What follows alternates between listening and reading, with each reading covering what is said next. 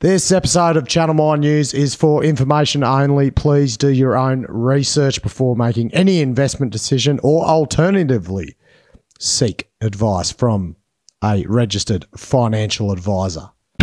Second of one. Copy, shift box. I got radio check. Yeah, radio's working fine. Yeah, copy all personnel. Yeah, copy, mate. There's a chair in the vent bag. Yeah, stitch her up there. Thanks, mate. Yeah, right, copy that. Oh, g'day everyone, Matty Michael here for another episode of Channel Mind News, the flagship episode of Life of Mind podcast. Apologies there wasn't a Channel Mind News yesterday, Monday. Look, let, let me do like an excuse session.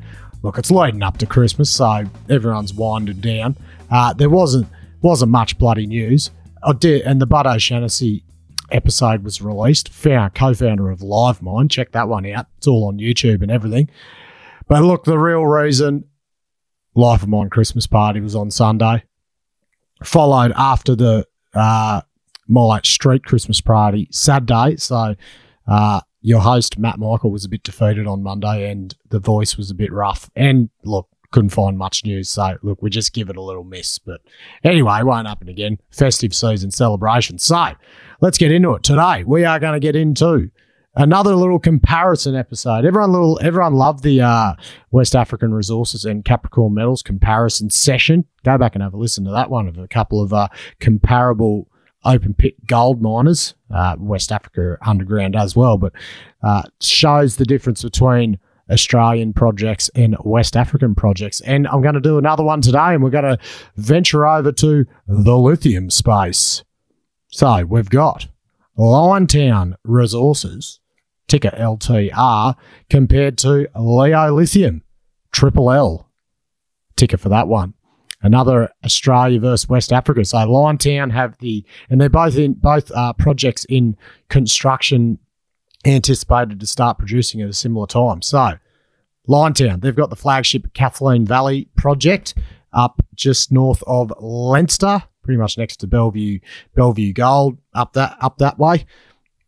They're in construction at the moment, and they've also got the Baldonia project they've acquired just down the south of Perth, fifteen million tonne at one percent lithium, but we're not going to include that in today's uh, comparable figures company to company. We'll just stick to the flagship projects.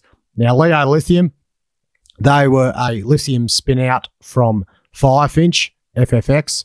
That's a whole nother disaster and podcast in itself. That uh, their Marilla Gold project there, that's just all went under guidance. They were suspended from trading for ages. That's a whole nother uh, episode right there. But yeah, Leo Lithium were the lithium spin out of that. So they've got the Goulamina lithium project in Mali, which will be the first West African spodumene producer come online in twenty twenty-four. So let's do the comparison of the two: market cap, share price, ownership, size of the resource, thickness, types of mining, all the money, N P Vs, all that sort of stuff. Let's do a little bit of a comparison. Here we go. This is like my new little thing, these little comparison things. Plenty more of these to come. Very popular. So, market caps. Now, Liontown are about eight times as big as Leo Lithium on market cap. So, Liontown are trading at one dollar thirty-six. They were two dollars twenty-two in September, October, for a market cap of three point three billion dollars. Leo Lithium trading at forty-five cents for four hundred eighty-three million dollars market cap. They were eighty cents in September, so they've both gone down significantly. So, yeah, Liontown about seven, eight times as big as Leo Lithium. They do have that Baldonia, but this is mostly their flagship project. So let's look at comparisons. Ownership. So, Liontown have got one hundred percent of the Kathleen Valley project. Now, their funding has come from, they did a four hundred sixty-three mil equity raise. So, I'm going to do these figures today in Aussie dollars because a lot of the Liontown stuff's reported in Aussie dollars and I've converted the Leo stuff into Aussie. four hundred sixty-three million dollars equity raise, and they've also got a three hundred mil uh, debt facility through Ford because they secured offtake agreement with Ford and Tesla and L G as well. So they're looking the goods. So they own one hundred percent, whereas Leo Lithium, they have a joint venture agreement with Ganfeng. They're the Chinese China's biggest lithium chemical producer. So they've got forty-five percent, Ganfeng's got forty-five percent, and the state of Mali's got ten percent. And it says they've the state of Mali have also got a ten percent, an option to acquire a further ten percent at fair market value on top of their ten percent. And their ten percent is free carried. So free carried means they don't have to pay anything pre-production. They just get ten percent of uh, what comes in later on. So now that's so uh, the figures here I'll report for Leo Lithium. You've got to essentially divide them by zero point four five times by zero point four five to get what their realisation of it is. So how big are the resources? Liontown, one hundred fifty-six million tonne at one point four percent. Leo Lithium for the Goulamina, one hundred nine million tonne at one point four five percent. So Liontown have got about a fifty percent bigger resource. Uh, but if you look at their reserves, Liontown's reserve, mineable reserve, sixty-eight point five million tonne at one point three four percent. Uh, Leo Lithium, fifty-two million tonne at one point five percent. So uh, not too much of a, not as much of a percentage difference on the reserves, but Liontown have got the tantalum kicker, one hundred thirty parts per million tantalum that they will get a bit of a little cash kicker for, for the tantalum. So they're still... Uh, From what I read, they're still trying to secure offtake for the tantalum side of things. So points to Liontown on that one. Now, what do the ore bodies look like? Very different. And there's different mining methods for this. So, yeah, Leo Lithium, that's going to be a big open pit and it's very thick, especially down the bottom of the pit. So sort of forty-seven metres at two point four percent, then some plus eighty metre hits at one hundred fifty metres below the surface. They're waiting on assays for. So nice and simple, open pit, close to the surface, big thick widths. So that's a very simple, easy method. Whereas you go to the Liontown, their majority of ore is underground. This is a big underground mine. There is a couple of pits on the surface. So, but if you look at their reserve split, they have sixty-five million tonne of their sixty-eight million tonne is underground. And the open pit total reserve is only three point two million tonne. So an underground lithium mine and on a big scale. So we'll get into that whole side of things based on... And look, lithium is a new frontier for everyone, especially with dilution and control of that side of things. So... Look, we're uh, inferring from what is known, you would say. So the Liontown report has a lithium tons per vertical metre graph, and the big massive chunk of it is from about two hundred fifty metres down to three hundred fifty metres below the surface. So that is where the bulk of it is. So one of the big hits at that point, ninety metres at one point three percent. That looks about... Uh, two hundred fifty metres below the surface. That's pretty true width as well. So big, big, massive, uh, big chunks down low. And up top there looks like it's more stringery, sort of your seven to eleven metre thicknesses. This is just from one cross-section that I've been able to find showing the from the resource estimate. And this is, it'd be better if I had a bloody three D thing. Anyway, one of the annotations on it says one hundred twenty-five metre level at that depth will meet the four million tonne per annum annual production. So four million tonnes of lithium, uh, of lithium ore will come out of one level from the line, the Kathleen Valley operation. So she's a pretty big, uh, big humdinger of a deposit. So how about we talk about the pros and cons of mining, say, lithium underground versus open pit? Well, it's essentially the same philosophy, I feel, for whether it's gold, copper or lithium. Higher cost underground. If you look at the Liontown costs to mine, so they're in their D F S, they've said an average open pit mining cost of twenty-eight dollars per dry metric tonne of ore, whereas the average underground mining cost is forty-five dollars. So a bit under double the cost to mine underground compared to open pit. So, and that'll, that would, in, that average underground mining cost, I assume, would incorporate depth as well. So that'll average it out. So there you go. So that shows it's a lot cheaper to blow the crap out of it on the surface than doing it underground. Why is that? Well, haulage, size of blasts, everything. to mine open pit, you only need to do it in one pass. You literally blow it up and create the pit, and the air above it is your access. You've got access everywhere. Whereas underground, to take the twenty-five meter section, you first have to mine a five meter drive. So that's your first pass, then get to the end and then take the twenty-five meter section out. So you've got as back of the envelope, double the machinery, double the time, double the processes to get that amount out, at least, because you got to take a small tunnel to get the big chunk. Whereas open pit, you just blow it all in one go. So that's where the simplicity comes into it.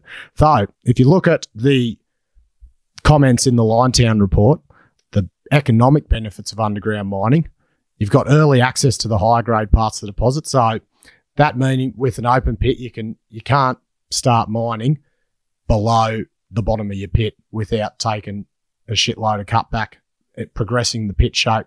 You can't be selective, I would assume. I'm not too much of a pit guru compared to underground, but you would not be, you can only be selective on certain R Ls, whereas you can't skip fifty metres of a pit and go to a high grade. Whereas underground, because you can develop your access, your declines and your levels, you can selectively get to different parts of the mine for higher grade, giving you a lot more flexibility.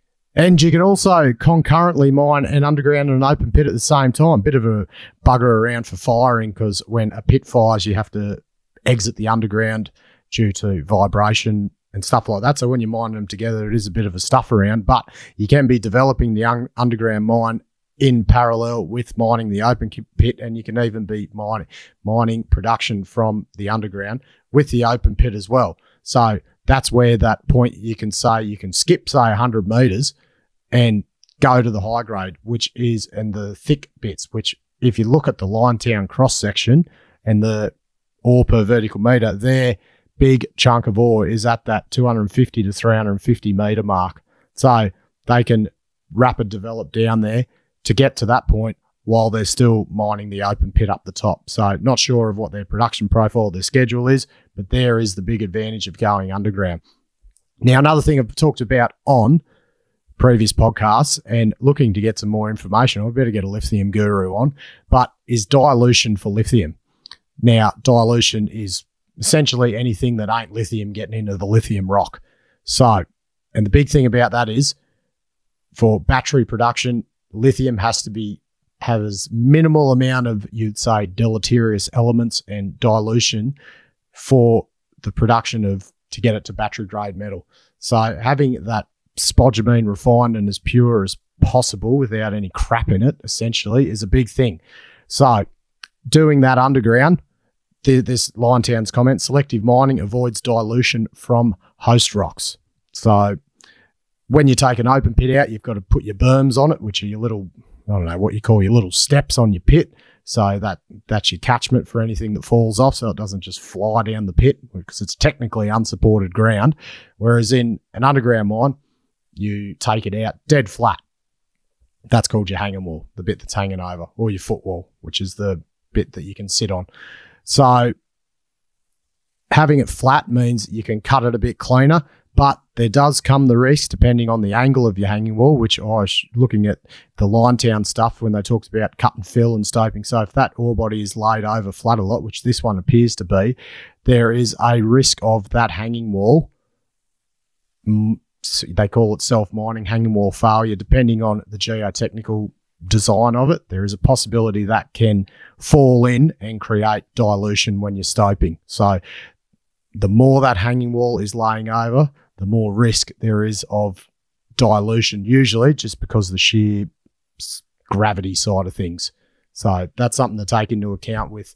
It is better to control it because you can cut it flat, but there is the risk when it's laying over, and depending on ground conditions and the size of your stope and your drill and blast practices, that will depend on how well it hangs up. So that's something to consider there. And overall, there's less waste to take out because you're not having to cut back the whole pit just to get that chunk of ore in the middle. There is less waste, smaller drive, small access to get there. But here comes the ground support. You don't have to support the ground in an open pit, whereas underground, all that, even though you're taking less waste out, it costs you twice as much because you've put, got to put ground support, bolts and mesh, all that sort of things in to give everyone access to that point, and then you just blow it up anyway in the stopes. So there's that sort of things. And I do wonder what it's like going to be pulling bolts, mesh, and all that sort of things out, and they'll be very, very strict on it when they're processing the spodumene ore to get it to that export state. So any foreign objects will be a big thing in the milling side of things. It's already a big thing. So you have your magnets in your mill that can pull all your shit out. Well, I assume it's going to be very strict due to contamination for the lithium side of things, as most lithium mines, or all lithium mines, are open pit. So you don't have to worry about bolts and mesh all through your ore from when you blow it up. You don't have lifter tube from your development ore firings. I don't know, you might have some collar pipe or something from open pit, but that, that causes havoc in the mill. So I will be interested to see if the underground ore supply for a lithium project is more challenging from the milling side. We will wait and see. As all lithium projects are essentially open pit or brine, be interested to see how these underground ones go. So there's Matty's underground open pit SWOT analysis again. Now, how deep does this all go? The Liontown, four hundred fifty metres it goes down to. Leo Lithium's, uh, the... Goulamina, two hundred fifty metres and open at depth. They're both scheduled for, so Liontown scheduled for Q two twenty twenty-four, first production. Goulamina targeting a minimum of two D S O shipments uh, of thirty thousand tonne each by Q four twenty twenty-three. Bit of early cash there. So how big are the project's going to be?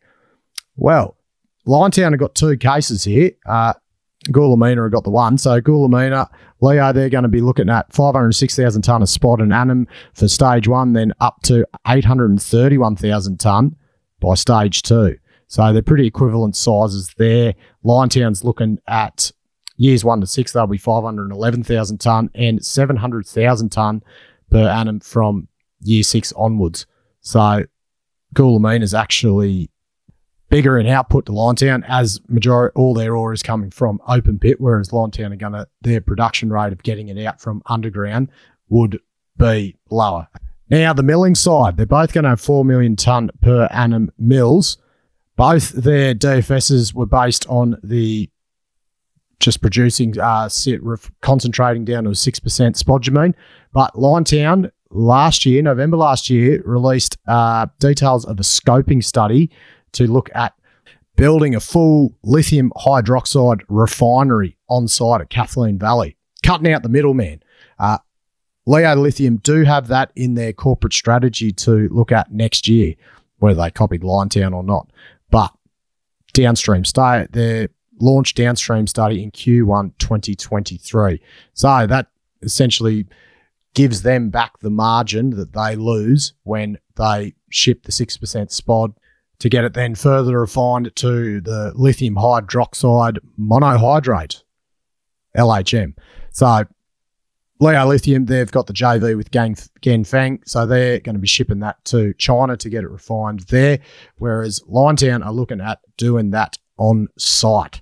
So, and you look at the actual cash side of things that they will generate, it is bloody huge, because they have a, the cumulative free cash flow, so you combined, because they're mining all the high-grade, thick ore body down at the bottom of the mine, coupled with having their own refinery on site, which I think they scheduled for about twenty twenty-nine, their life of mine cash flow out to twenty forty-six on the base case D F S, just doing six percent spot on site, just below ten million, ten billion Aussie dollars.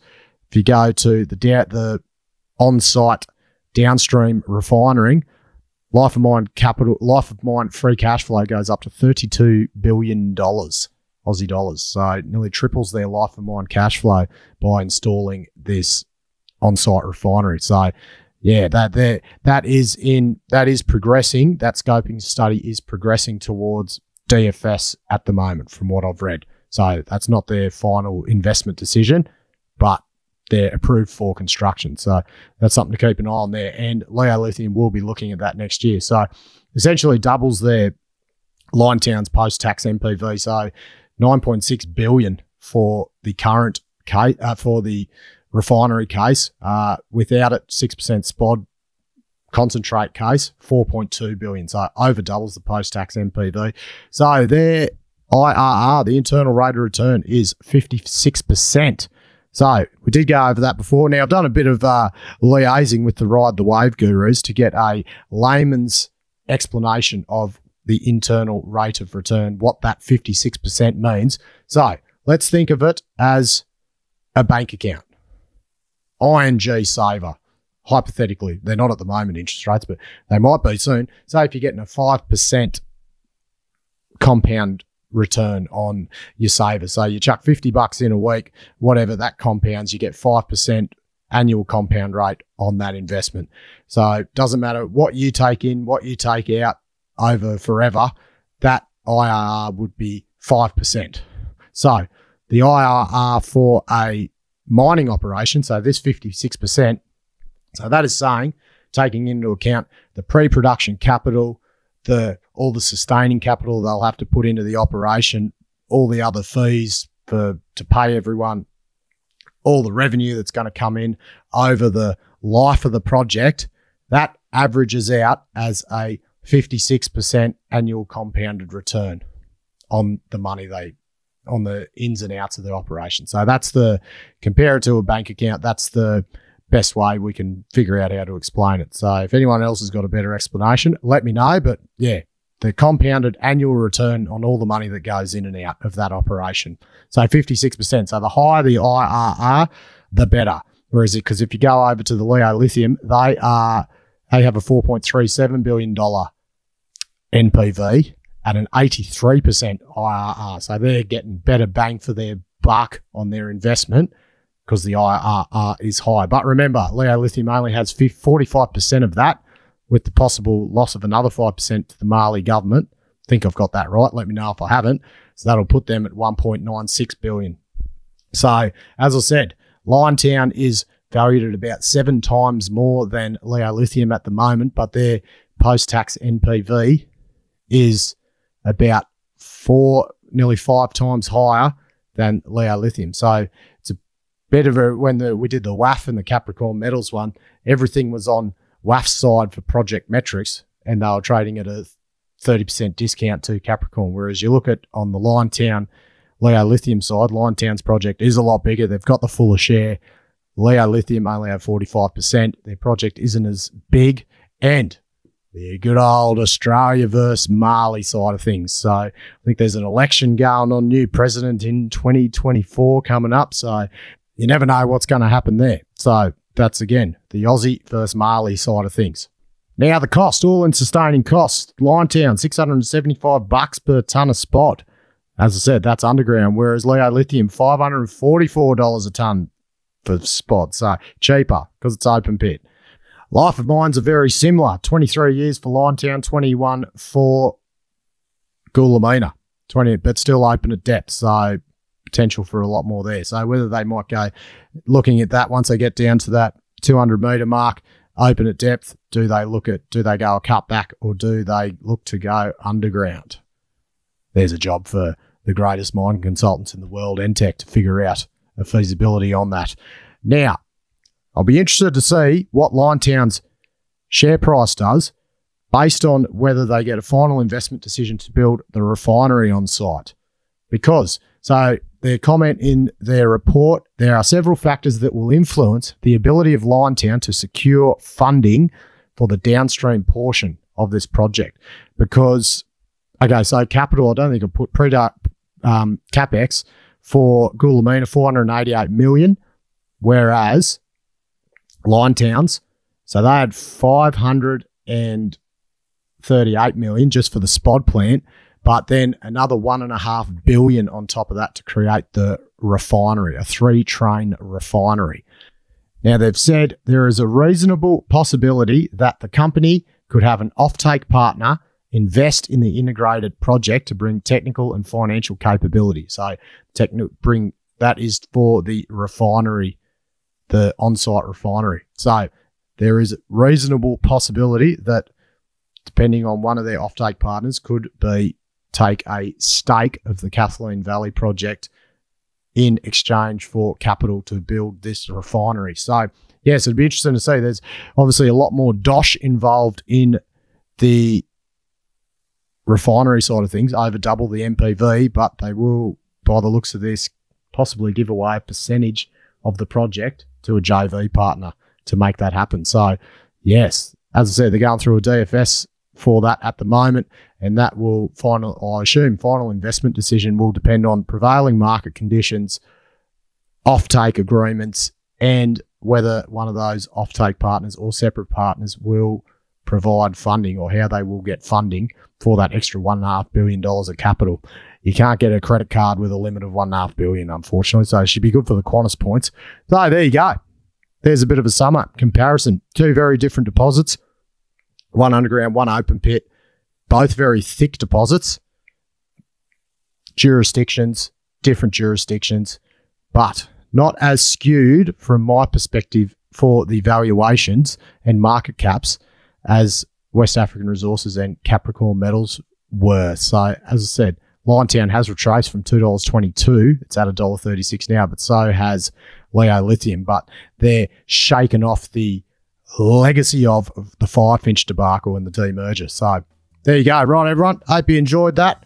Any feedback, let us know. And also, there is a voicemail function on the website at the moment. The website's getting all converted, so I'm getting the app sorted and all that stuff, but there's a voicemail function. So click on that voicemail. If you want to send in a question and you want to be featured on the show, click that button, send it in, and I'll put the audio question in here and bloody answer it. So there you go. Right, everyone. Hooroo. Stay safe out there.